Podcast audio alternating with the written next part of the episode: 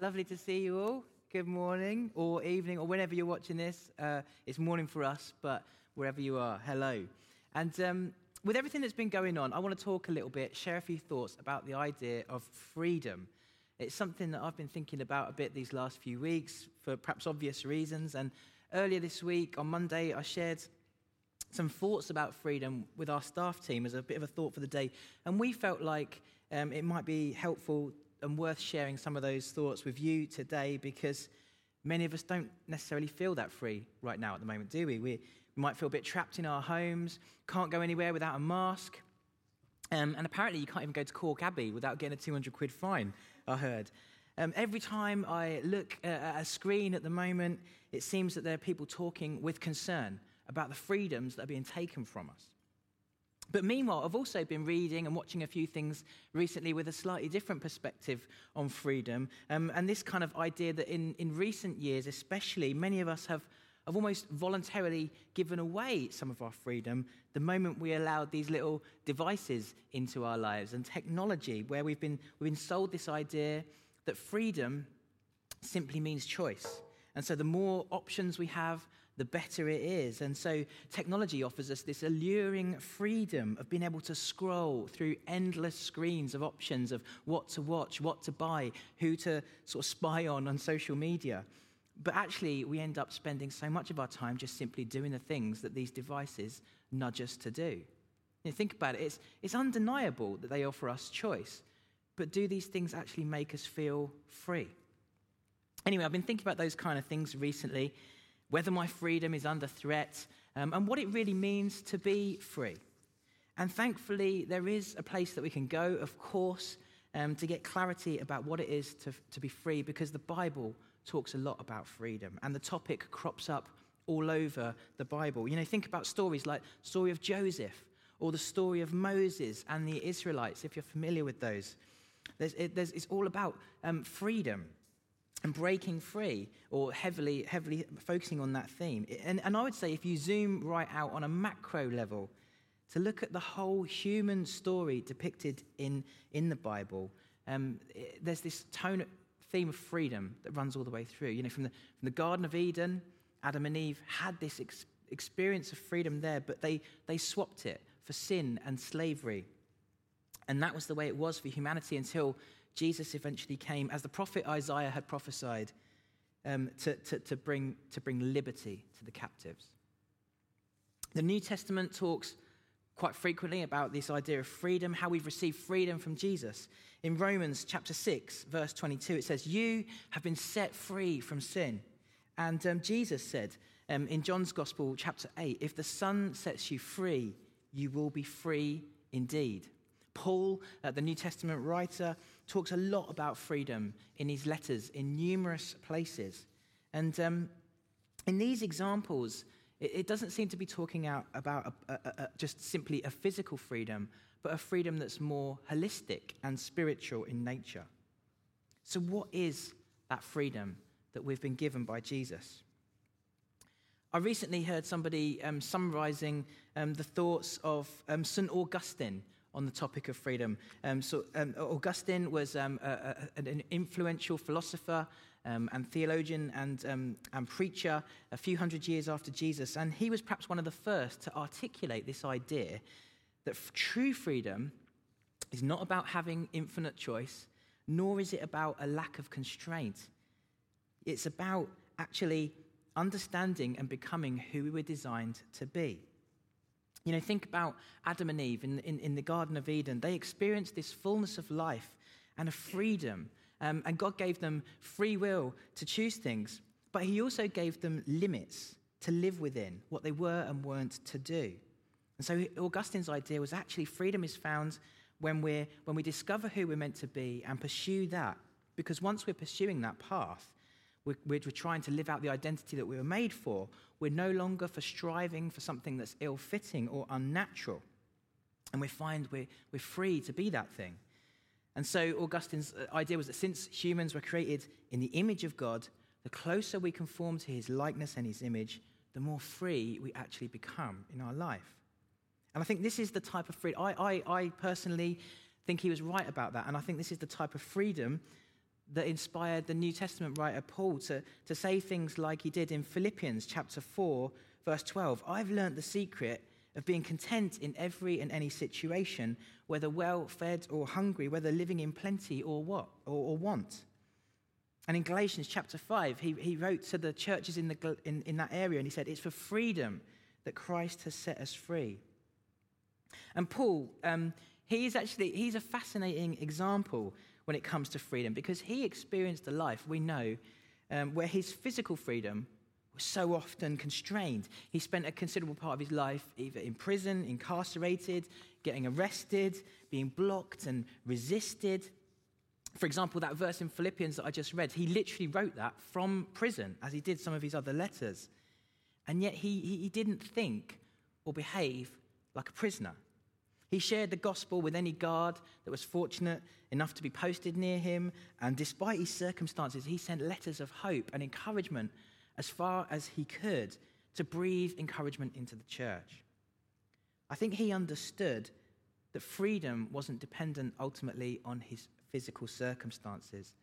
And he was passionate about embracing a different freedom and sharing it with others around him. For example, there's this moment in Acts chapter 16 where Paul gets um, busted out of jail supernaturally by God.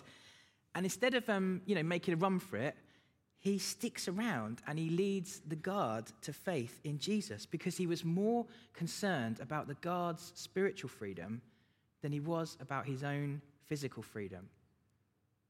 And for us right now, I think there's a bit of a challenge for us in that example in 2020. Right now, am I more bothered about the spiritual freedom of people around me or my own physical freedom and getting my life back to normal? It's challenging, isn't it? So, to help explore this idea a little bit more, I want to share with you a couple of images from a film, actually. I don't know if you ever have this when you, when you see a piece of creative um, art, a, a, you know, like a drama or a painting or a piece of architecture or a beautiful song, and you just sort of catch a glimpse of, of God in it. Um, sometimes it's because it's there intentionally, you know, like if you're listening to Han- Handel's Messiah or you're looking at the architecture of a cathedral, you can see it's been designed to reflect something of God's glory. But other times, I think, is a bit unintentional, yet unmistakable. And I think this example is like that. It's the film The Shawshank Redemption. If you've not seen it, it's a really powerful film. Um, although, just a bit of a disclaimer, it is, um, it's got a 15 rating and it's got quite a lot of bad language in it and some pretty sort of dark scenes in it as well. So do check out a viewing guide before you check it out. Um, but at the heart of this story, it's about freedom, and it's, um, it's based in a prison. It's got two main characters um, Red, who's, who's, who's played by Morgan Freeman. He's this sort of streetwise inmate. He's coming towards the end of a 40 year sentence. And then another character, Andy, who's played by Tim Robbins. Um, and Andy, uh, unlike Red, he's not from a typical criminal background. He's educated and mild mannered. And at first, Red suspects that Andy's not going to be tough enough to cope with prison life. But Red quickly sees that Andy has this kind of dignity about him that can't be suppressed by his surroundings. In the film, Red says, um, and I'm not, I'm not going to try and do a Morgan Freeman accent because it would just go wrong.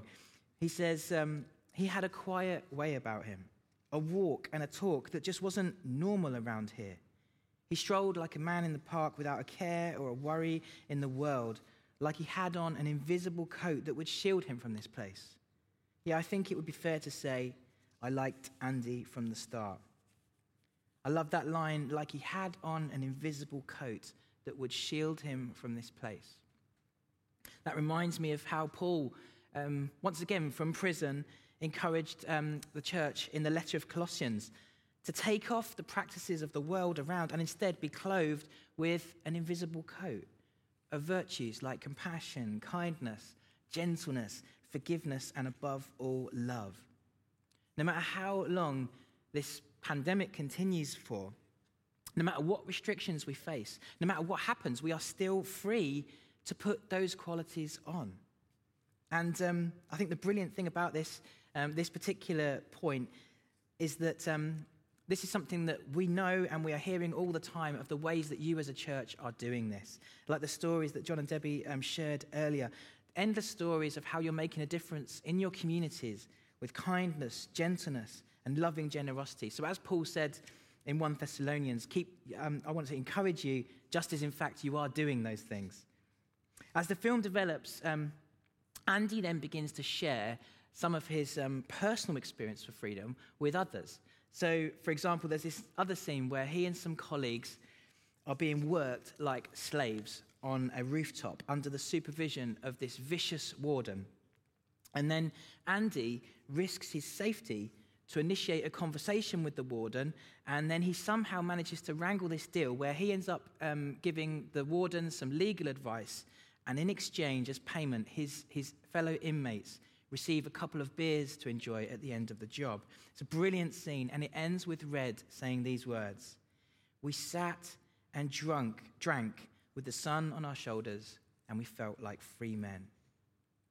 We, like Andy, are free to make sacrifices, to inconvenience ourselves, to even take risks so that others might get a taste of freedom. I love the example in the story that Debbie shared about that lady where a number of different people in the life of the church have, have got involved to help her get into some accommodation that's stable. And I love the little, the little like, for example, just have her having a bed that doesn't creak. An experience that we might take for granted, but for her, just feels like a, a step into freedom, a step into normal life.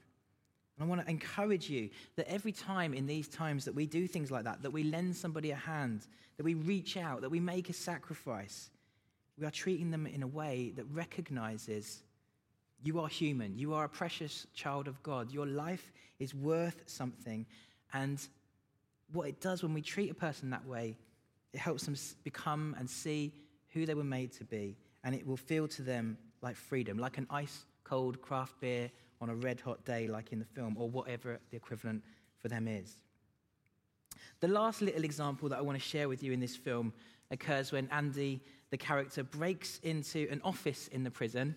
And uh, here he is. He's hijacked that office and he's hijacked the prison tannoy, and he, it, which has only ever otherwise been used to sort of bark out commands and edicts.